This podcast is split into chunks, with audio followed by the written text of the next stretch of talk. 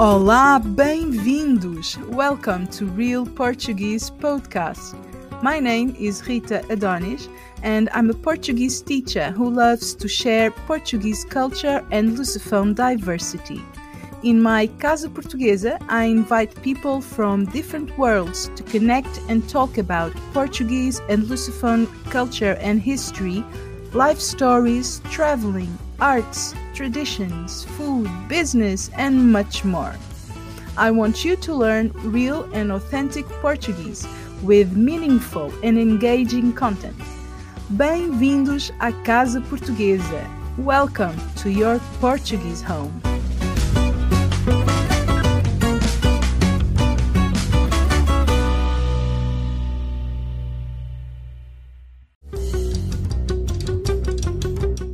This week, we are celebrating Portuguese language and Lusophony cultures.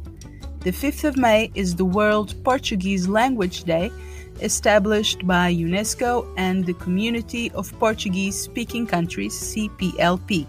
The Portuguese language is not only one of the most widespread languages in the world, with more than 265 million speakers spread through all continents but it is also the most widely spoken language in the Southern Hemisphere.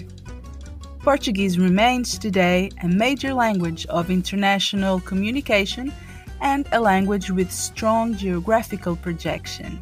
Through multilingualism and the celebration of cultural diversity, it becomes possible to have a harmonious communication between peoples, a unity in diversity, an international understanding with tolerance and dialogue. For the next episodes, I will bring you different guests from different nationalities, and we will be talking about Portuguese language and its place in the world. We will also reflect on the meaning of Lusophony diversity and what bond us together as Portuguese speaking countries.